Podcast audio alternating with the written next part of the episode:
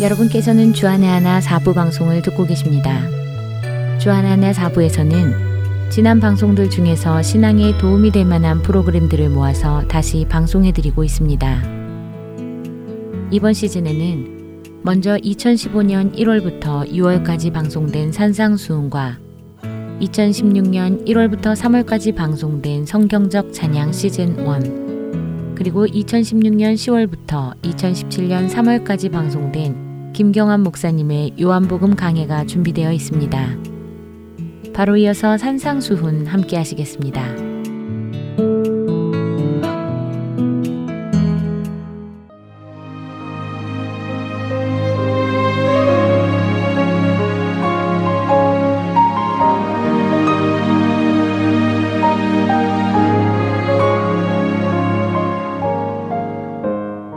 서울 복음방송 애청자 여러분 안녕하세요. 지난 시간까지 산상수훈의 팔복 중 심령이 가난한 자, 애통하는 자, 온유한 자, 그리고 의에 줄이고 목마른 자의 복에 대하여 함께 공부하였습니다. 이제 나머지 네 가지의 복을 공부하면 팔복에 관한 내용은 마치게 될 텐데요. 하나님의 다스림을 받는 천국 백성들의 성품을 통해 예수님께서 약속하신 복들이 이렇게나 많다니 참으로 우리는 주님의 복이 넘치는 사람들입니다. 오늘 공부할 본문은 마태복음 5장 7절 말씀입니다. 긍휼히 여기는 자는 복이 있나니 그들이 긍휼히 여김을 받을 것이미요. 긍휼히 여기다 라는 말은 성경 말고 다른 데에서는 좀처럼 사용되지 않는 것 같은데요. 쉽게 말하면 불쌍히 여기다 라는 뜻입니다. 본문에서 사용된 긍휼은 헬라어 엘레오스라는 단어로 자비, 불쌍히 여김, 동정을 의미합니다. 성경 내용에 따라 인자, 자비, 사랑, 불쌍히 여김, 혹은 민망히 여김 등의 말로 다양하게 번역이 됩니다. 긍휼은 흘러넘치는 사랑으로 인해 하나님께서 약한 우리들을 대할 때 보여주시는 성품과 태도를 말합니다. 단순히 불쌍하다고 동정하는 것이 아니라 하나님께서 우리의 입장이 되어 이해하시려고 한다는 것입니다. 하나님께서 이렇게 우리를 긍휼히 여기시기 위해 행하신 가장 놀라운 일이 있는데 그것이 무엇일까요? 네, 그렇습니다. 바로 예수님께서 인간의 몸을 입고 이 땅에 오신 사건입니다. 하나님이신 예수님은 죄가 없으시지만 인간의 몸으로 이 땅에서 시험과 고난을 당하셨기 때문에 우리들의 연약함을 아시고 긍휼히 여기시며 우리를 도우신다고 성경은 말씀하십니다. 히브리서 2장 18절 말씀입니다. 그가 시험을 받아 고난을 당하셨은즉 시험 받는 자들을 능히 도우실 수 있느니라. 우리는 죄의 유혹을 받을 때마다 예수님께 도우심을 구할 수 있습니다. 예수님은 우리의 영적 연약함을 이해하시고 불쌍히 여기시기 때문입니다. 그럼 우리가 하나님의 긍휼을 입게 된 이유는 무엇일까요? 그 이유를 살펴보기 전에 본문 말씀 궁휼히 여기는 자는 복이 있나니 그들이 궁휼히 여김을 받을 것이며 라는 말씀을 다시 생각해 보기 바랍니다. 언뜻 보면 우리가 남을 긍휼히 여겨야 하나님도 우리를 긍휼히 여긴다는 뜻으로 생각될 수도 있을 것입니다. 우리가 다른 사람들을 불쌍히 여기는 마음이나 행위가 하나님이 우리를 불쌍히 여기시게 하는 조건처럼 들릴 수도 있을 것입니다. 이 말씀이 정말 그런 뜻일까요? 그러나 로마서 9장 15절에서는 하나님이 긍휼히 여길 자를 긍휼히 여기고 불쌍히 여길 자를 불쌍히 여길 것이라고 하십니다. 긍휼은 우리의 바램이나 노력으로 얻어지는 것이 아니라 오직 긍휼히 여기시는 하나님으로 말미암는다는 것입니다. 결국 우리가 하나님의 긍휼을 입게 된 이유는 우리가 긍휼을 입을 만한 어떤 착한 일을 해서가 아니라 하나님이 그 사랑으로 우리를 긍휼히 여기시기 때문입니다. 하나님의 긍휼을 입은 천국 백성들의 성품 중 하나는 바로 다른 사람들을 긍휼히 여기는 것입니다. 다른 사람을 긍휼히 여기는 마음과 태도는 우리가 이미 하나님의 긍휼을 입었기에 가능한 것입니다. 이렇게 우리가 다른 사람들에게 긍휼을 베풀고 용서해 주어야 하는 이유에 대해 예수님께서 비유를 통하여 말씀해 주시는데 그 내용이 마태복음 18장에 나옵니다. 마태복음 18장 21절에서는 베드로가 예수님께 나와 주여 형제가 내게 죄를 범하면 몇 번이나 용서하여 주리이까 일곱 번까지 하오리이까 하고 묻습니다. 유대 사회에서 다른 사람을 세 번 용서하는 것은 충분한 긍휼과 용서의 마음을 보여주는 것이라고 합니다. 그러니 베드로가 제시한 일곱 번이라는 숫자는 굉장히 너그러운 양인 셈이죠.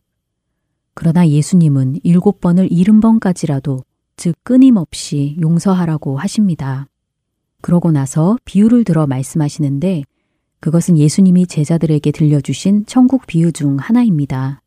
아마 여러분도 잘 알고 계신 내용일 텐데요. 그 비유의 내용은 이렇습니다. 어떤 임금이 결산할 때에 만 달란트 빚진 종이 갚을 것이 없는 것을 알고 주인은 그에게 모든 것을 팔아 갚으라고 합니다. 그 종은 엎드려 절하며 주인에게 내게 참으소서 다 갚으리이다 라고 애원합니다. 이에 대해 주인은 종을 불쌍히 여겨 놓아보내며 그 빚을 탕감하여 줍니다.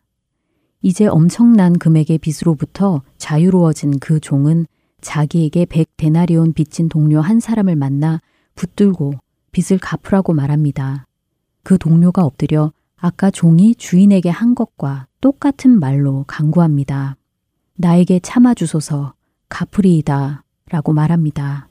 그러나 이 종은 그것을 허락지 않고 그 동료가 그 빚을 갚도록 옥에 가두어 버립니다. 이 사실을 알게 된 주인은 어떤 마음이 들었을까요? 주인은 그를 불러다가 이렇게 말합니다. 악한 종아, 내가 빌기에 내가 내 빚을 전부 탕감하여 주었거늘 내가 너를 불쌍히 여김과 같이 너도 내 동료를 불쌍히 여김이 마땅하지 아니하냐. 주인은 노하여 그 빚을 갚도록 그를 옥졸들에게 넘긴다고 하는 내용으로 비유는 끝납니다. 만 달란트는 대략 그 당시 노동자가 20년 일한 임금에 해당하는 금액이라고 합니다. 100 데나리오는 약 5개월 정도의 임금이니 만 달란트에 비하면 아주 적은 양인 셈이죠. 이 비유에 나오는 만 달란트를 탕감받은 종처럼 우리도 하나님으로부터 우리 죄에 대한 갚을 수 없는 빚을 탕감받은 용서받은 자들입니다. 순전히 우리를 불쌍히 여기시는 하나님 때문에 말입니다. 그렇기 때문에 하나님이 우리를 불쌍히 여김과 같이 우리도 형제를 불쌍히 여김이 마땅하다고 하십니다. 우리가 다른 사람들을 긍휼히 여기고 용서하는 것은 결국 우리가 하나님으로부터 긍휼과 용서를 받았다는 것을 가장 잘 보여주는 증거입니다. 예수님은 이 비유를 마치신 후 35절에서 이렇게 말씀하십니다. 너희가 각각 마음으로부터 형제를 용서하지 아니하면 나의 하늘 아버지께서도 너희에게 이와 같이 하시리라. 긍휼을 베풀지 않는 자는 심판을 받을 것이라는 말씀입니다. 야고보서 2장 13절에도 비슷한 말씀이 나옵니다. 긍휼을 행하지 아니하는 자에게는 긍휼 없는 심판이 있으리라. 긍휼은 심판을 이기고 자랑하느니라. 그러나 긍휼히 여기는 자들에게 예수님께서 약속하신 복은 무엇인가요?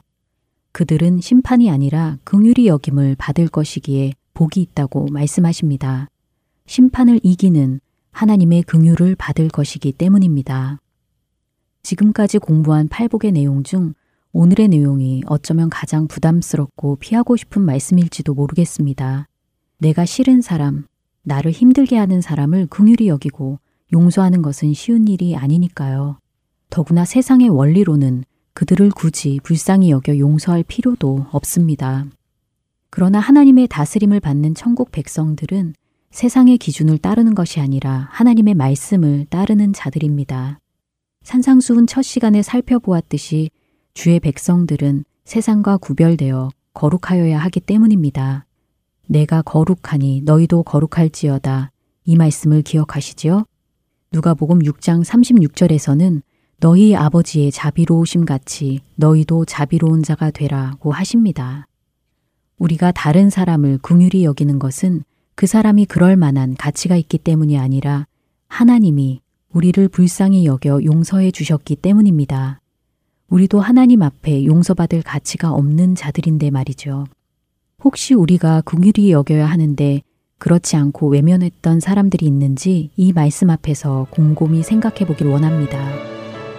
분명 우리 주위에는 믿지 않는 이웃이나 가난한 자, 병든 자 또는 용서가 필요한 자 등등 우리가 하나님의 마음으로 긍휼히 여겨야 하는 자들이 있을 것입니다. 하나님으로부터 값없이 받은 용서와 긍휼을 생각하며 기뻐하고 감사하면서 우리가 긍휼을 베풀어야 할 사람들에게 그렇게 대하지 못한다면 우리는 진정으로 용서받은 자들인가 고민해 보아야 할 것입니다. 아버지의 자비로우심 같이 긍휼을 베풀고 마음으로부터 용서하는 저와 여러분 되시길 기도합니다. 오늘은 마태복음 5장 7절 말씀을 통해 긍휼히 여기는 자의 복에 대하여 함께 살펴보았습니다. 다음 이 시간에는 8절 말씀을 공부하도록 하겠습니다. 여러분 안녕히 계세요.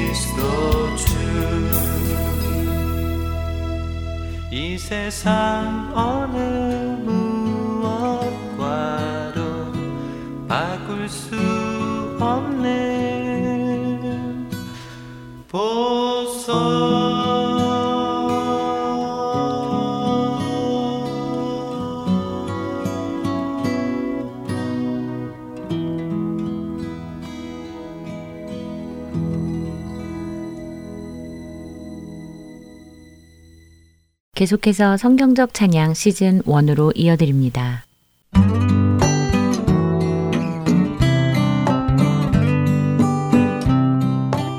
애청자 여러분 안녕하세요. 여러분과 함께 우리가 드리고 있는 찬양이 성경적인지 점검해보고 하나님께 드리기에 합당한 찬양이 무엇인가 나누는 프로그램 성경적 찬양 진행의 박영규입니다. 안녕하세요. 강승규입니다. 성경적 찬양 지난 시간에는 실제 찬양의 가사들을 보며 이 곡이 찬송인지 복음성가인지 구분도 해보았고 네. 찬양과 경배의 의미에 대해서도 생각을 해보았습니다. 그렇습니다. 찬양은 주님을 높여 드리는 것이고 경배는 그 높으신 주님 앞에 나를 낮추는 것이다 하는 것을 나누어 보았죠. 한 주간 주님을 높이시고 나는 그 앞에 낮아지는 찬양과 경배를 드리셨는지요? 이 찬양과 경배가 생활화 되기를 바랍니다. 찬양과 경배가 생활화된다라고 하시니 그 의미가 새롭게 다가오네요. 사실 대부분의 우리들은 어떤 특정한 장소와 시간에, 그러니까 교회에서 주일이나 다른 예배 시간에 찬양과 경배를 드리잖아요. 네. 그런데 말씀하신 것처럼 찬양과 경배가 생활화된다면 그것은 때와 장소를 가리지 않고 늘 찬양과 경배의 삶을 드리며 산다는 말씀과도 같다고 생각이 되는데요. 예, 좋은 말씀이네요. 그렇죠. 우리는 하나님을 어떤 특정한 날과 장소에서 찬양 드리고 경배할 수 있습니다. 그러나 꼭 그때에만 할 수 있는 것은 아니죠. 어, 예수님께서 우물가의 사마리아 여인과 나누시던 대화 기억하시지요? 아, 네, 기억납니다. 요한복음 4장에 나오죠. 네, 그렇죠. 요한복음 4장에 있는 예수님과 사마리아 여인의 대화를 잠깐 보도록 하지요. 어, 4장 19절부터 24절까지 읽어볼까요? 네, 여자가 이르되 주여 내가 보니 선지자로소이다. 우리 조상들은 이 산에서 예배하였는데 당신들의 말은 예배할 곳이 예루살렘에 있다 하더이다. 예수께서 이르시되 여자여 내 말을 믿으라. 이 산에서도 말고 예루살렘에서도 말고 너희가 아버지께 예배할 때가 이르리라. 너희는 알지 못하는 것을 예배하고 우리는 아는 것을 예배하노니 이는 구원이 유대인에게서 남이라. 아버지께 참되게 예배하는 자들은 영과 진리로 예배할 때가 오나니 곧 이때라. 아버지께서는 자기에게 이렇게 예배하는 자들을 찾으시느니라. 하나님은 영이시니 예배하는 자가 영과 진리로 예배할지니라. 아멘. 우물가의 여인은 예수님께 어디에서 예배드리는 것이 옳으냐라고 묻는 것이죠. 그렇죠. 어, 보아하니 선지자 같은데 그럼 이 질문에 한번 대답해 보십시오라고 하면서 묻는 것이지요. 사마리아 사람들은 예루살렘에서 예배를 드리지 않았나 보군요. 예, 그들은 그리심산이라는 곳에서 예배를 드렸는데요. 어, 자신들이 예배를 드리는 곳이 옳으냐 아니면 예루살렘에서 드리는 것이 옳으냐 하는 질문을 하는 것이죠. 거기에 예수님께서는 지금까지는 지정된 성소에서 예배를 드리는 것이 옳은 것이었는데 이제 새로운 시대가 왔다. 그것은 지정된 장소에서만 예배를 드리는 개념이 아닌 영과 진리로 예배를 드리는 때가 온다. 그것은 시와 장소를 가리지 않고 한 사람이라는 영혼이 전인격적으로 하나님과 친밀하게 언제나 동행하며 예배를 드리는 날이 온다. 그리고 그것이 바로 지금부터이다 라고 말씀하시는 것이죠. 시간과 장소를 가리지 않고 전인격적으로 하나님과 친밀하게 언제나 동행하며 그분을 예배하는 때가 온다. 네. 아, 정말 새로운 개념의 예배이군요. 행위나 형식이 아닌 참된 마음에서 우러나오는 예배. 네. 또 다른 말로 하면 하나님과의 교제라고도 표현할 수 있지 않을까 생각도 됩니다. 네, 하나님과의 교제 아주 좋은 표현인데요.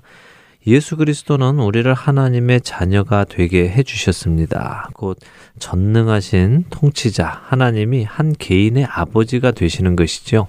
이것은 사실 엄청난 개념입니다. 우리가 하나님의 권능과 영광을 잘 이해를 못해서 하나님의 자녀가 되는 권세를 얻는다는 것이 어떤 의미인지를 잘 깨닫지 못하기도 하거든요. 이런 상상이 딱 들어맞는다고 볼 수는 없지만 그래도 비슷한 느낌은 줄 수 있을 것 같은데요. 그러니까 내가 대통령의 아들이 되는 것이나 어느 나라 왕의 아들이 되는 것이나 비슷하죠. 사실 그것과도 상대할 수도 없을 만큼 엄청난 일이지만요. 뭐 젊은 사람들에게는 빌 게이츠 같은 부자의 네. 아들이 되는 것이라고 하면 더 확 와닿을 것 같은데요. 물론 하나님과 빌 게이츠를 비교할 수는 없지만 말입니다. 네, 빌 게이츠 아마 확 와닿으실 것 같습니다. 뭐 아마 피부로 와닿기는 그런 실제적인 사람을 예로 드는 것도 나쁘지는 않겠죠. 어, 그러나 말씀하신 것처럼 하나님은 그 어느 누구와도 비교될 수 있는 분은 아니시지요. 어쨌든 다시 본론으로 돌아와서요. 우리는 그 누구와도 비교할 수 없는 그런 하나님을 아버지라 부를 수 있게 되었고, 그렇게 그분 앞에 나아올 수 있게 되었고, 그분과 동행하며 교제하며 그분을 예배하고 또 경배하게 되었습니다. 어, 그래서 이 일은 늘 할 수 있는 일인 것입니다. 내 삶 전체에서 할 수 있는 일이 된 것이죠. 그렇게 우리 삶의 모든 부분에서 예배를 드리는 예배자가 되기를 바랍니다. 네. 그리고 이 일은 바로 예수 그리스도를 통해 가능하게 되었지요. 네. 그래서 우리는 주님을 찬양하지 않을 수 없습니다. 맞습니다. 어, 자, 서론이 조금 길었는데요. 어, 오늘 나눌 주제를 이제 이야기해 보죠. 어, 방금 예배 이야기도 나왔는데요. 어, 제가 가끔씩 예배에 참석할 때 예배 인도자가 이런 이야기를 하는 것을 듣습니다. 자, 예배 시간 다 되어 갑니다. 예배 준비합시다. 이런 말이 나오는데 보통 이런 말을 들으면 사람들은 어떤 준비를 할까요? 어, 그런 경우 찬양팀에서 많이 쓰는 말 같은데요. 네. 아무래도 예배 준비하자라고 하면 음. 앞에 나와서 자기 악기를 점검하고 튜닝도 하고 뭐 음. 소리가 잘 나오나 안 나오나 점검하고 준비하자 뭐 그런 의미일 것 같은데요. 네, 맞습니다. 정말 그렇게 하시더라고요. 예배 준비하자라고 하니까 사람들이 모여서 악기 세팅하고 각자 자기의 맡은 부분에서 점검들을 하시더라고요. 물론 그런 준비가 필요합니다. 잘 정돈된 예배를 드리기 위해서는 꼭 필요한 부분이죠. 그렇지만 저는 그런 질문을 드리고 싶습니다. 그렇게 악기를 set up하고 튜닝하고 소리 점검도 하는 만큼 우리의 영혼과 마음도 준비를 하고 있느냐 하는 것입니다. 튜닝 안 된 악기로 연주를 하면 안 되듯이 또 선이 연결이 안 된 마이크로 노래할 수 없듯이 우리의 영혼 역시 예배의 준비가 되어 있지 않으면 예배를 드릴 수 없고 또 찬양을 드릴 수 없습니다. 아, 네, 그런 말씀이셨군요. 말씀을 듣고 보니 그렇네요. 사실 이 시대에 우리 찬양팀들이 필요로 하는 악기와 장비가 점점 늘어나는 것도 사실입니다. 네. 그래서 그것들을 준비하는데 참 많은 시간이 걸리기도 하고요. 예. 그러나 이런 부분에 우리가 신경을 쓰고 힘을 투자하는 만큼 우리 영혼의 준비도 하느냐라고 묻는다면 그렇다라고 자신 있게 대답하기가 쉽지 않을 것 같습니다. 그렇습니다. 찬양 예배의 준비, 어, 아름다운 소리, 멋진 소리를 내는 것도 중요하겠지만요. 먼저 내 마음이 주님을 향하고 있는지, 주님의 그 은혜 안에 내가 충만하게 거하고 있는지, 그분을 향한 찬양이 내 마음 속에서부터 우러나오고 있는지, 이런 부분들을 먼저 점검하고 준비해야 한다고 저는 믿습니다. 많은 찬양 팀들이요 곡을 준비하고 또 곡을 맞추어 보고 연습하는 데에는 많은 시간을 투자하지만 말씀 공부나 기도에는 그렇게 많은 시간을 투자하는 것을 보지 못합니다. 참 안타까운데요. 저는 모든 찬양 팀들이 리허설 하는 시간보다 기도하는 시간이 더 많고 말씀 읽는 시간이 더 많았으면 좋겠다라고 생각을 합니다. 네, 저도 동감합니다. 찬양 예배는 쇼가 아니니까요. 네. 잘 준비된 콘서트를 하는 것이 아니라 살아계신 하나님의 임재 안에서 그분과 교감하고 그분의 이름을 높이고 기뻐하는 일이기에 우리 마음이 먼저 준비되어야 한다는 생각이 듭니다. 그렇습니다. 그렇게 되기를 바라면서요. 한 가지만 더 나누죠. 첫 시간에도 잠깐 나눈 것 같은데요. 젊은 층은 찬송가를 별로 좋아하지 않고 CCM을 좋아한다는 말씀을 나눴었죠. 네, 그랬죠. 예, 그런데요. 젊은 층들이 찬송가를 별로 좋아하지 않는 이유가 무엇이라고 생각을 하세요? 아, 뭐 여러 가지 이유가 있겠죠. 어, 개인적으로 좋아하지 않는 취향의 음악일 수도 있고요. 네. 또 시대적으로 너무 옛 것이다 하는 생각도 있을 테고요. 음, 그리고 가사가 너무 길어서 외우고 부르기가 어렵다 그런 의견들도 많은 것 같습니다. 예, 실제로 그렇더군요. 그런 이유들로 젊은 층들이 찬송가를 깊이 한다고 들었는데요. 어, 그 중에 가사에 대한 이야기를 조금 나누고 싶습니다. 어, 사실 우리가 사는 이 시대는 굉장히 인스턴트 시대라고 할 수 있죠. 뭐든지 빨리빨리 되어야 하고요. 복잡하지 않고 단순해야 인기가 있습니다. 그렇죠? 그렇죠. 예. 저도 사실 그런 편인데요. 어, 쉬운 예로 페이스북에 올라오는 post를 볼 때도요, 어, 간단 명료한 것은 읽게 되는데, 조금만 긴 글이 올라오면 안 읽게 되더라고요. 아, 저도 그렇습니다. 조금이라도 긴 글이 올라오면 읽어보려고 해도 조금 읽다가 그냥 넘길 때도 많고요. 네. 어떨 때는 아예 한 글자도 읽지 않고 넘기는 때도 많습니다. 예, 더욱더 그 우리가 이런 모습으로 변해가는 것 같습니다. 어, 저는 이런 시대적인 성향이 우리 찬양 문화 안에도 들어와 있다고 생각을 하는데요. 대부분의 옛 형식의 찬송가들은 가사가 아주 길지요. 네, 아주 길죠. 어, 보통 4절까지 있고 네. 5절, 6절까지 있는 곡들이 많이 있고요. 예. 사실 지금은 저도 훈련을 많이 받아서 괜찮은데요. 훈련을 받기 전에 처음 찬송가를 보았을 때는요. 솔직히 가사가 많으니까 잘 부르려고 시도도 안 되더라고요. 네. 왠지 지겨울 것 같고. 예, 맞습니다. 가사가 여러 줄로 써 있는 것을 보면 읽기도 전에 질릴 수도 있지요. 어, 그런데 저는 그런 이유가 우리가 주님을 향한 사랑이 부족해서라고 생각을 합니다. 사실 그 긴 가사들을 잘 읽어보면서 묵상을 해보면요. 정말 감탄하게 되는 곡들이 참 많습니다. 야, 어쩌면 이렇게 복음의 진수를 잘 적어 놓았을까 하는 감탄을 자주 하지요. 네, 저도 예전에는 그 옛 찬송가 안에 담긴 그 가사들의 귀함을 잘 몰랐었는데요. 네. 자꾸 접하다 보니까요. 그 안에는 정말 기승전결이 다 담겨 있더라고요. 네. 내가 어떤 은혜를 받았고 그 은혜로 어떻게 살기 원하고 이후에는 어떻게 되기를 원하고 그런 이유로 주님을 찬양하고 네. 뭐 이런 내용들이 다 담겨 있어서요. 곡 한 편을 부르고 나면 복음을 다 이해할 수 있는 정도가 되는 곡들도 많더라고요. 네, 맞습니다. 그래서 참 귀한 것인데요. 옛 찬송에는 정말 그런 곡들이 많습니다. 실예를 한번 들어보죠. 제가 참 좋아하는 곡인데요. 이 곡은 가사가 그렇게 길지도 않습니다. 한번 나누어 보죠. 내 주 되신 주를 참 사랑하고 라는 곡입니다. 제가 1, 2절 가사를 읽고요. 박영규 아나운서가 3, 4절을 읽어주시죠. 내 주 되신 주를 참 사랑하고 곧 그에게 죄를 다 고하리라. 큰 은혜를 주신 내 예수시니 이전보다 더욱 사랑합니다. 주 날 사랑하사 구하시려고 저 십자가 고난 당하셨도다. 그 가시관 쓰신 내 주 배우니 이전보다 더욱 사랑합니다. 내 평생에 힘쓸 그 큰 의무는 주 예수의 덕을 늘 기리다가 숨질 때라도 내 할 말씀이 이전보다 더욱 사랑합니다. 큰 영광의 구주 날 사랑하사 그 풍성한 은혜 더하시리니 금 면류관 쓰고 늘 찬송할 말 이전보다 더욱 사랑합니다. 네. 네, 정말 저희가 나누었던 그대로 회개로부터 십자가의 의미, 이 땅에서의 나의 결단, 그리고 먼 훗날 천국에서의 모습까지 다 담고 있네요. 사실 그렇게 긴 가사도 아닌데요. 맞습니다. 물론 가사의 길이가 그 곡의 좋고 나쁨을 판단하는 기준은 될 수 없을 것입니다. 그러나 우리가 생각해 보아야 할 부분은요.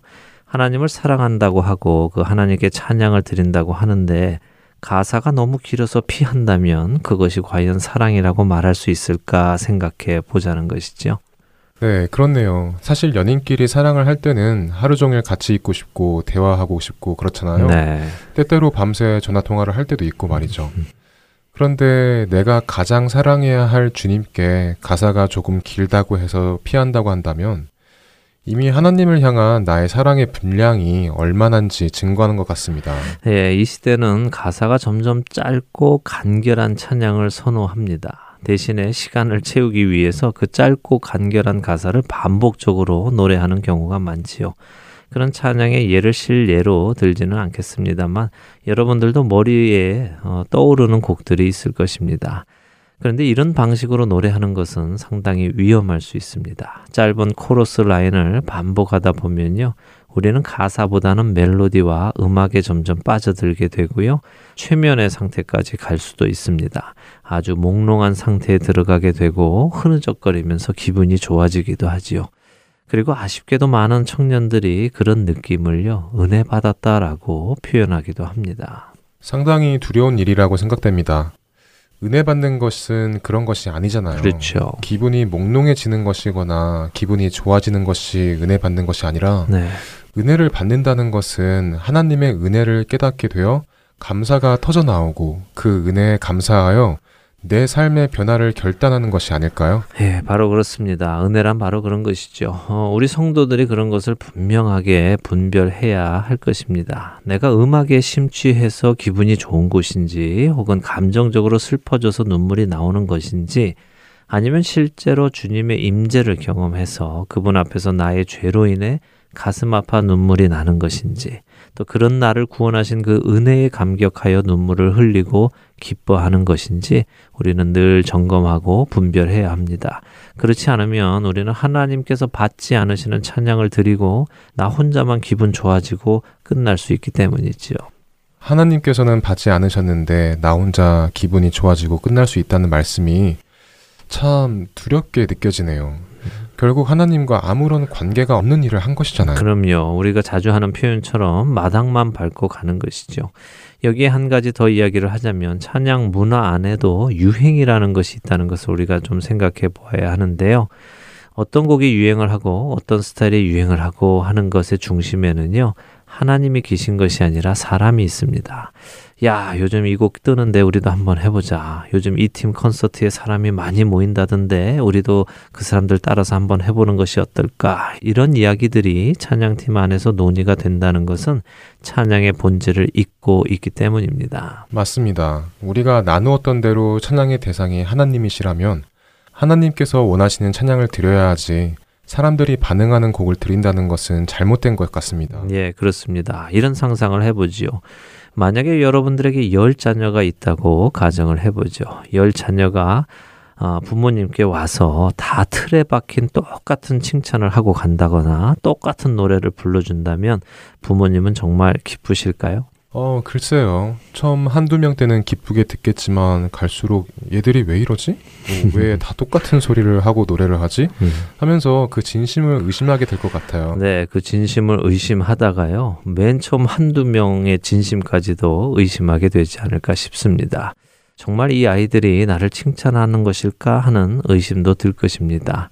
찬양도 마찬가지입니다. 남이 드리는 찬양을 흉내내는 것은 흉내일 뿐이지 나의 진심이 아닙니다.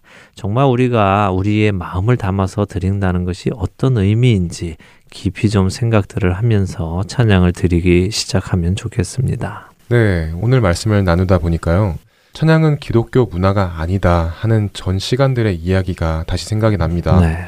이 잘못된 관념들을 우리가 빨리 깨고 마당만 밟는 찬양과 예배가 아니라 실제적인 하나님과의 교류가 이루어지는 찬양과 예배가 회복되기를 소원해 봅니다. 아멘. 네, 오늘 성경적 찬양, 영적인 예배를 드리는 예배자가 되어야 한다는 것과 예배의 준비란 악기 세팅이다 리허설이 아니라 우리 마음의 준비라는 것 나누었습니다. 예, 그리고 찬양 가사의 중요성에 대해서 잠시 나누었는데요. 이 부분에 대해서는 우리가 계속해서 점진적으로 다루어 나가기 원합니다. 네, 성경적 찬양 함께 해주신 여러분께 감사드립니다. 저희는 다음 주에 다시 뵙겠습니다. 안녕히 계세요. 안녕히 계십시오.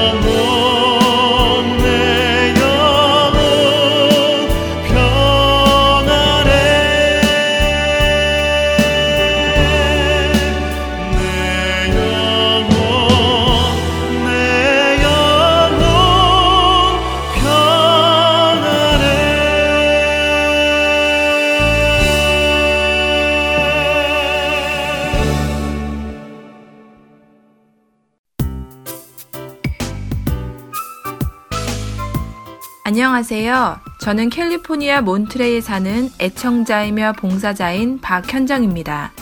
하나님께서는 할트앤 서울 복음방송을 통하여 저로 말씀을 깨닫고 순종하게 하시고 힘들 때는 격려와 위로의 말씀을 주시며 믿음의 삶을 포기하지 않도록 인도해 나가고 계십니다.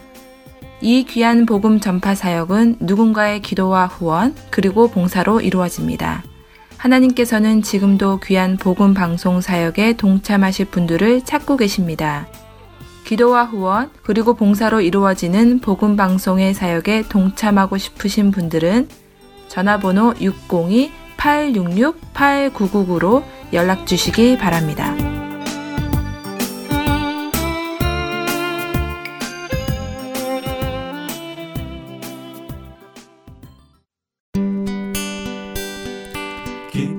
소식 사랑으로 땅끝까지 전하는 아랜소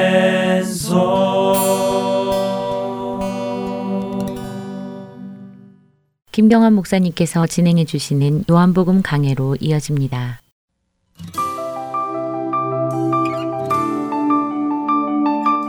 애청자 여러분 안녕하십니까? 네, 오늘은 요한복음 강해 아, 여섯 번째 시간입니다. 네, 오늘은 요한복음 1장 전반부에 나오는 아, 예수님에 관한 그 신학적 진술의 네, 결론 부분을 좀 말씀드리겠습니다. 요한복음 1장 14절에서 18절에 이렇게 기록되어 있습니다. 말씀이 육신이 되어 우리 가운데 거하심에 우리가 그의 영광을 보니 아버지의 독생자의 영광이요 은혜와 진리가 충만하더라. 요한이 그에 대하여 증언하여 외쳐 이르되 내가 전에 말하기를 내 뒤에 오시는 이가 나보다 앞선 것은 나보다 먼저 계심이라 한 것이 이 사람을 가리킴이라 하니라. 우리가 다 그의 충만한 데서 받으니 은혜 위에 은혜로라. 율법은 모세로 말미암아 주어진 것이요 은혜와 진리는 예수 그리스도로 말미암아 온 것이라. 본래 하나님을 본 사람이 없으되 아버지 품 속에 있는 독생하신 하나님이 나타내셨느니라. 자, 1장은 창조주 하나님이 어떻게 구속자가 되셨는가를 아, 신학적인 면에서 또 역사적인 면에서 진술하는 본문이라고 말씀을 드렸습니다. 지난번에 우리는 1장의 전반부에 담겨 있는 예, 첫 번째 그 신학적 진술에 대해서만 이야기를 나누었죠. 그 신학적 진술의 클라이막스는 무엇이라고 말씀을 드렸습니까? 예수님의 성육화 사건이라고 말씀드렸습니다. 말씀이 육신이 되어 우리 가운데 거하시네. 우리가 그의 영광을 보니 아버지의 독생자의 영광이요 은혜와 진리가 충만하더라. 성육화는 영광의 사건입니다. 그런데 그 영광의 사건은 두 가지의 영광을 보여줬다고 말씀드렸죠. 하나는 아담의 영광을 보여주는 사건이다 했습니다. 하나님의 영광을 잃어버린 인간들이 다시 하나님의 영광을 드러내는 존재로 회복되어지는 영광입니다. 예수님을 영접하게 되면, 예수님의 이름을 믿게 되면 그 일이 우리 가운데 이루어진다는 것입니다. 자, 또 하나의 영광은 성전의 영광이라고 말씀을 드렸죠. 그래서 과하신다라는 단어가 중요하다고 했습니다. 바로 에스케이노스. 그래서 장막을 치다, 좀 성막을 치다, 라고 하는 아, 뜻을 담고 있습니다.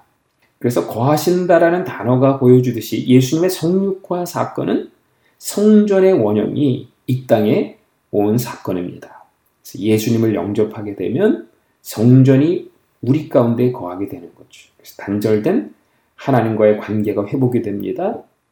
그래서 우리는 성전 안에서 이제는 하나님을 마주 보는 존재로 회복된다는 것을 말씀하고 있는 겁니다.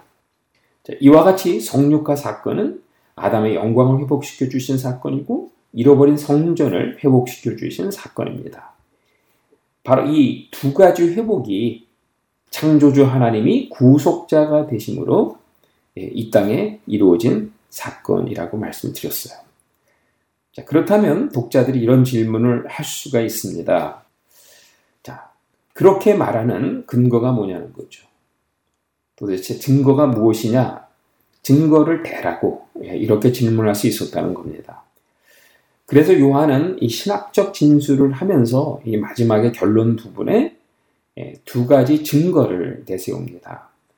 예, 그 당시에 증거가 합법적으로 성립이 되기 위해서는 최소한의 예, 두 가지 증거, 두 명의 증인이 필요하지 않습니까? 그 두 명의 증인이 제시하는 증거를 대고 있는 거예요. 그게 바로 15절에서 17절에 나오는 말씀입니다. 첫 번째 증거로서 이제 세례 요한의 증거를 답니다. 15절에 있죠? 요한이 그에 대하여 증언하여 외쳐 이르되 내가 전에 말하기를 내 뒤에 오시는 이가 나보다 앞선 것은 나보다 먼저 계십니다 한 것이 이 사람을 가리킴이라 합니다. 자, 분명히 세례 요한이 예수님보다 6개월 먼저 태어났습니다. 그리고 복음 전파도 먼저 시작했습니다. 당시 세례 요한의 지명도로 볼 때 많은 사람들이 아마 세례 요한과 예수님의 관계를 알고 있었을 것이라 짐작이 됩니다.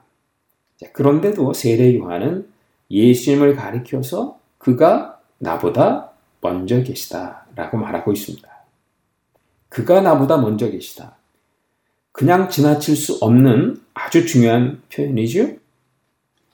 대단히 중요한 헬라어입니다. 이 표현은 요한복음 전체에 아주 자주 등장하는 단어, 표현. 바로 에고에미, 에고에미, 그는 무엇 무엇이다라는 동사의 미완료 시제, 그러니까 아직 끝나지 않은 시제입니다. 에고 에미를 히브리 말로 번역을 하면 여호와라는 뜻입니다. 스스로 존재한다는 뜻을 지니고 있습니다. 그러니까 그가 나보다 먼저 계십니다는 말은 예수님을 향한 세례 요한의 신성의 고백이라고 하겠습니다. 자기보다 6개월 뒤에 태어나서 복음 사역을 시작한 그 예수님을 보면서 지금 세례 요한이 신성 고백을 하고 있다는 것은 대단히 충격적인 일입니다. 세례 요한은 선지자의 마지막 주자입니다. 어쩌면 세례 요한은 모든 선지자의 대표자로서 이 증언을 하고 있다고 볼 수 있어요. 구약 성경의 이사야 선지자, 에스겔 선지자, 에레미야 선지자, 그들의 그 예언의 말씀들의 그 흔적들이 요한복음 안에 담겨 있습니다. 그 모든 선지자들의 증언이 세례 요한의 이 증언 속에 담겨 있다고 말씀하고 있는 겁니다. 즉 모든 선지자들은 다가올 메시아를 증거하고 있었다는 겁니다. 세례 요한이 증거하고 있고 세례 요한이 대표하는 모든 선지자들이 이렇게 증거하고 있으니 예수님은 과연 창조주 하나님이 구속자가 되신 분이 아니냐. 이분을 믿어라. 이렇게 우리에게 도전하고 있는 것이죠. 여기 두 번째 증거자가 나와요. 바로 모세의 증거입니다. 16절에 예, 적혀 있죠? 우리가 다 크에 충만한 데서 받으니 은혜 위에 은혜로라. 17절에 율법은 모세로 말미암아 주어진 것이요 은혜와 진리는 예수 그리스도로 말미암아 온 것이라. 은혜 위에 은혜로라 라고 하는 본문은 원어로 말하면 이제 grace, anti-grace라고 번역을 할 수가 있습니다. 그러니까 은혜를 대치하는 은혜라는 뜻입니다. 첫 번째 나오는 은혜는 이제 모세가 말씀했던 은혜, 구약의 은혜, 바로 헤세드를 말하는 것이 아닌가 생각이 들어요. 두 번째 은혜는 신약의 카리스의 은혜입니다. 즉 모세의 헤세드 은혜를 대체하는 신약의 카리스 은혜를 말씀하고 있는 겁니다. 우리 가운데 성전을 치신 말씀을 우리가 영접하게 되니 은혜를 대신하는 은혜였다는 것입니다. 하나의 은혜를 다른 은혜로 대체한다는 말입니다. 헤세드를 대체하는 카리스, 구약의 은혜를 대체하는 신약의 은혜를 가리키는 것입니다. 전통적으로 구약은 율법의 책이고 예, 신약은 은혜 책이다. 예, 이렇게 여겨져 왔습니다. 그러나 오늘 이 본문은 구약도 은혜의 책이며 신약도 은혜의 책임을 밝히고 있어요. 예, 과연 그렇지 않습니까? 구약에는 그 자비라는 표현이 아주 자주 등장합니다. 자비라는 말을 히브리 말로 옮기면 헤세드이며 신약에서 자주 사용하는 카리스, 은혜라와 같은 개념인 것이죠. 예, 출애굽기 30장에서 34장을 읽어보면 하나님이 율법을 주신 그 배경이 나타나 있는데 그 배경에 흐르는 중심 사상 또한 뭡니까? 자비라고 하는 개념입니다. 율법은 하나님이 자비를 주신 후에 허락하신 하나님의 축복이에요. 죽어 마땅한 이스라엘 백성들을 자신의 백성으로 삼으신 후에 하나님께서 허락한 축복이 곧 율법이었다는 것입니다. 율법을 지켜서 구원 얻는 게 아니라는 것입니다. 구원 얻은 자가 구원 얻은 자로서 이렇게 남아 있기 위한 하나의 경계선 같은 것이에요. 그것이 무엇이냐? 바로 율법 안에 거하는 겁니다. 율법 안에 거하게 되면 그 율법이 궁극적으로 계시한 다가올 메시아를 발견하게 된다는 거죠. 율법을 지켜서 구원을 얻는 것이 아니고 율법을 통해서 우리는 율법이 계시하는 다가올 구원자가 필요한 존재이다. 이 사실을 깊이 절감하게 된다는 겁니다. 그런 면에서 구약도 은혜인 것입니다. 하지만 그 은혜는 완벽한 100% 조금도 부족함이 없는 은혜는 아니었다는 거죠. 부분적인 은혜에 불과했다는 겁니다. 율법과 함께 하나님께서 이스라엘 백성들에게 허락된 또 다른 은혜, 성전 아닙니까? 이것도 역시 마찬가지입니다. 은혜의 선물임에 틀림이 없어요. 그러나 그 성전 역시 부분적인 은혜였다는 것입니다. 성전의 시조인 모세조차도 하나님의 영광의 뒷부분만 경험하게 됐지 전면으로 그 영광을 볼 수가 없었어요. 즉, 그 성전의 영광도 부분적인 은혜일 수밖에 없었다는 겁니다. 자, 모세를 통해 주어진 율법과 성전의 은혜를 대체하는 충만한 은혜가 왔다는 것이에요. 그래서 1장 18절을 미리 당겨보게 되면 본래 하나님을 본 사람은 없었어요. 모세조차도 보지 못했습니다. 하지만 하나님의 가슴 속에 계셨던 한 분이 계셨는데 그분이 바로 독생하신 예수님이었다는 겁니다. 그 예수님이 하나님의 모습을 다 본 후에 하나님의 가슴을 다 경험한 후에 그것들을 우리에게 완벽하게 보여주셨다는 것입니다. 그런 면에서 예수님 안에 나타난 그 영광, 그것이 바로 100%의 영광이고 예수님 안에 나타난 은혜와 진리가 바로 100%의 은혜와 진리가 되었다는 것입니다. 저는 거의 결혼한 지 10년 만에 딸을 낳았습니다. 늦은 나이에 저와 우리 아내 사이에서 생명을 얻고 보니까 어, 그 기분은 말로 형용할 수 없을 정도로 좋았습니다. 얼마나 좋은지 매일 사진을 찍어서 주변에 자랑하고 다녔어요. 특별히 좀 저와 떨어져 살았던 저희 형님에게 저희 딸이 담긴 사진을 많이 보내주었습니다. 저희 형님도 전화만 하면 얻은 저희 딸이 보고 싶다고 이렇게 얘기했어요. 그러다 명절이 되어서 우리 식구들이 다 함께 모일 수 있는 기회가 생겨서 이제 저희 형님이 멀리서 저희 집을 방문했습니다. 저희 집 문에 들어서자마자 우리 딸을 봅니다. 그동안 사진으로 보아왔던 저희 딸, 그 실물을 보게 된 거예요. 보자마자 저희 형이 했던 이야기가 이겁니다. 야, 사진보다 실물이 훨씬 낫네. 그렇게 얘기했습니다. 비교할 수 없지요. 사진은 우리 딸의 순간만 포착해서 담아 놓았기 때문에 단편적이고 단면적일 수밖에 없었어요. 그러나 지금 우리 형은 우리 딸을 3D로 보고 있는 것입니다. 실질적인 생명체로서 자신 앞에 나타나 반응을 보이고 있는 아주 귀여운 한 인격체를 목도하고 있는 거예요. 구약의 율법, 선지자들의 예언, 단편적이고 단면적인 하나의 스냅 사진들이었었습니다. 수백 장의 스냅 사진들을 찍어서 모자이크처럼 벽에 붙여 놓았지만 그것은 사진일 뿐 실물은 될 수 없었다는 거예요. 그런데 그 실물이 나타난 것입니다. 스냅 사진의 주인공이 등장한 것입니다. 그러니까 요한은 증거한 것입니다. 우리가 그 영광을 보니 아버지의 독생자의 영광이요 은혜와 진리가 충만하더라. 조금도 부족함이 없는 은혜와 진리. 달로 말하면 보름달이요. 잔으로 말하면 꽉 찬 잔. 충만한 은혜와 진리의 주인공이 오셨다고 증언하고 있는 겁니다. 때문에 그 예수님은 마땅히 그리스도로 선포되어야 한다는 것입니다. 그래서 17절에 보니까 율법은 모세로 말미암아 주어진 것이 은혜와 진리는 예수 그리스도, 예수 메시아로 말미암은 것이다. 예수를 그리스도로 선포했다는 것입니다.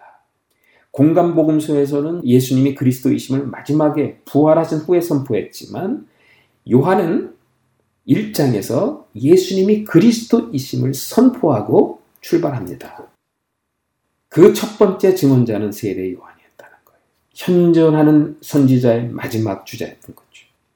그 세례 요한이 증언하는 그분은 에고 에이미 아도나이 주님이었다고 합니다. 즉 예수님은 하나님을 완벽하게 나타내신 분이라고 말하는 것입니다. 두 번째 증언자는 모세를 내세웠다는 거죠. 모세는 율법을 받은 자입니다. 장막 성전 건축을 처음으로 지시받았던 분이에요. 이스라엘 백성들이 그렇게 자랑하는 율법과 성전의 최초의 수혜자였습니다. 이스라엘 백성들이 그 앞에서 꺽뻑 죽는 모세를 요한은 내세운 것입니다. 그리고 그 모세가 예수의 그리스도임을 증거하고 있지 않느냐. 이렇게 지금 도전하고 있는 겁니다. 자, 보십시오. 두 증거를 내세웁니다. 이유가 무엇입니까? 요한복음 8장 17절에 보면 율법에도 두 사람의 증언이 참되다라고 기록되어 있습니다. 법적 증언이 합법적인 증언이 되기 위한 최소한의 인원 두 사람입니다. 그렇다면 세례 요한과 모세 이 두 인물의 증거만으로도 예수님이 아버지께로부터 오셨다는 사실 그리고 그 예수님이 그리스도 메시아라는 사실을 입증하기에 충분했다는 겁니다. 그런데 사도 요한은 또 한 분의 증인을 내세웁니다. 바로 아들을 이 땅에 보내신 하나님 증거를 내세요. 예수님의 세례를 받을 때 성령이 임하는 그가 바로 그인 줄 알았다라고 진술하죠. 아버지께서도 예수님의 그리스도 되심을 증언했다는 거예요. 유대인들의 법적인 면에서 보아도 예수님이 아버지로부터 오신 메시아였다는 사실을 증언하는데 결격 사유가 없었습니다. 그런데 하물며 하나님 자신이 증언하고 있으니 이보다 더 완벽한 증언은 없다고 말하는 것입니다. 이세 군의 증언을 한번 요약해 보십시오. 이 증언은 곧 구약 성경 전체의 증언임을 알 수 있습니다. 모세의 증언은 율법, 토라의 증언이었습니다. 세례 요한은 선지자들의 증언이에요. 이사야서 40장 3절에 외치는 자의 소리여 이르되 너희는 광야에서 여호와의 길을 예비하라. 사막에서 우리 하나님의 대로를 평탄하게 하라고 기록되어 있죠. 세례 요한은 바로 이 증언의 증거자라고 자기 자신을 소개하고 있지 않습니까? 이사야서의 증언입니다. 모든 선지자들의 증언을 대표하고 있는 것입니다. 하나님 아버지의 증언은 시편 2편 7절 아닙니까? 내가 여호와의 명령을 전하노라. 여호와께서 내게 이르시되 너는 내 아들이라. 오늘 내가 너를 낳았도다. 라고 되어 있습니다. 모세의 토라, 세례 요한의 선지서, 그리고 하나님 자신의 시편 말씀. 이것이 바로 구약 성경 전체 아닙니까? 예수님은 구약의 총체적 말씀이 계시한 바로 그 로고스 메시아였다는 것입니다. 믿을만 하다는 겁니다. 이분을 믿으면 정말 하나님의 자녀가 되는 권세를 얻게 된다는 것이에요. 결론은 자명합니다. 18절에 본래 하나님을 본 사람이 없으되 아버지 품속에 있는 독생하신 하나님이 나타내셨느니라. 본래 하나님을 본 사람이 없었어요. 전에도 말씀을 드렸지만 이 표현은 구약 전체의 유학이라고도 볼 수 있는 거죠. 구약 성경 전체는 하나님을 보고 싶어 했지만 결국은 보지 못했던 인간 공동체를 증언하고 있어요. 구약에서 가장 뛰어난 인물을 뽑으라고 하면 유대인들은 대부분 모세를 꼽습니다. 인생의 성공과 실패, 소망과 절망, 모든 것을 경험했던 그가 120년 삶의 마지막에 하나님 앞에 기도했던 기도의 내용이 무엇일까요? 하나님을 보고 싶다는 것입니다. 그가 120년 동안 목말라 했던 한 가지, 그것은 하나님을 대면하고픈 갈망이었다는 것입니다. 그러나 그는 끝내 하나님을 볼 수 없었습니다. 아니 모세가 아닌 어떤 누구도 하나님을 볼 수 없었습니다. 이것이 구약의 길로입니다. 그런데 아버지의 콜포스 품인 독생하신 하나님이 참 하나님의 얼굴을 나타내 보여주신 것입니다. 직역하면 예수님이 아버지의 가슴에 들어갔다 나오신 분이시오. 현존하는 아버지의 마음 그 자체로서 참 하나님을 보고 싶어 하는 인간들에게 하나님을 완벽하게 보여주셨다는 것이죠. 요한은 예, 요한복음을 열면서 요한복음의 신학적 진술의 결론으로서 이 말씀을 하고 있는 겁니다. 예수님은 완벽하게 하나님을 계시해 주셨다는 겁니다. 바로 이분을 보라는 것입니다. 이분을 보게 되면 하나님이 보인다는 것입니다. 그런데 이상합니다, 여러분. 똑같이 보았는데 요한복음을 쭉 읽어 내려가다 보면 두 가지 반응이 나타납니다. 첫 번째는 예수님 안에 나타난 그 증거들을 보면서 그 안에서 하나님의 영광을 발견한 공동체가 있습니다. 그 안에 조금도 부족함이 없는 은혜를 본 공동체가 있습니다. 바로 요한 공동체죠. 그래서 우리가 그의 영광을 보니 우리입니다. 요한 공동체가 본 것입니다. 그러나 두 번째, 예수님 안에 나타난 증거들을 보고도 그 안에 아무것도 보지 못한 집단이 있었어요. 바로 유대인 종교 지도자들의 집단입니다. 보여주었지만 한 공동체는 보았는데 다른 집단은 보지 못했습니다. 우리에게 아주 중요한 사실을 시사해주고 있지 않습니까? 본다고 다 보는 것은 아니라는 겁니다. 내가 보고 싶은 것만 보면 안 된다는 거예요. 내가 원하는 것만 보면 안 된다는 것입니다. 내가 보고 싶은 것만 보고 내가 원하는 것만 보게 되면 그것은 참으로 보는 게 아니다라는 겁니다. 어떻게 합니까? 우리는 마땅히 보아야 될 것을 보아야 할 것을 보아야만 합니다. 내가 보고 싶은 것만 보는 것이 아니라 주님이 보여주시는 것을 보아야 합니다. 내가 원하는 것을 보는 것이 아니라 주님이 보여주시는 본질을 보아야 되는 것입니다. 앞으로 요한은 요한복음에서 일곱 개의 표적을 우리들에게 펼쳐주면서 보라고 말합니다.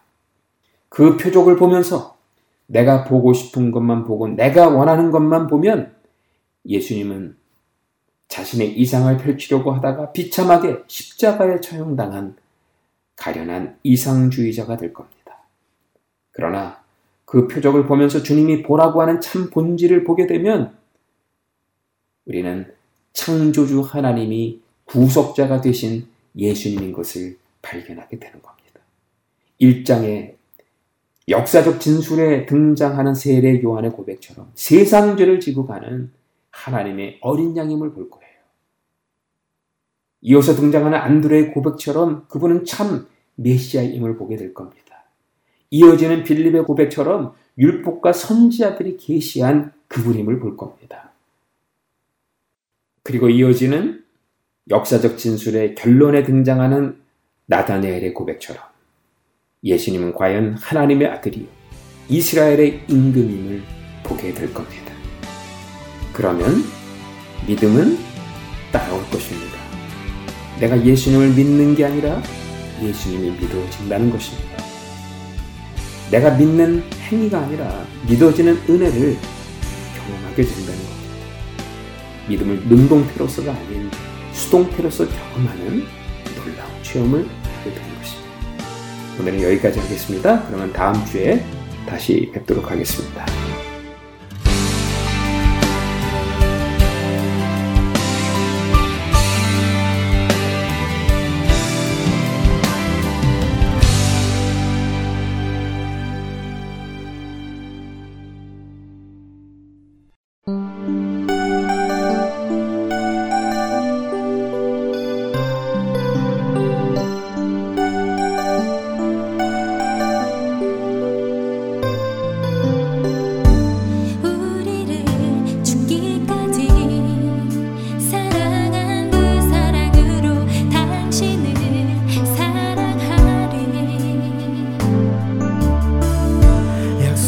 다시 축복의 말씀 굳게 믿으며 믿음의 가정 세우리.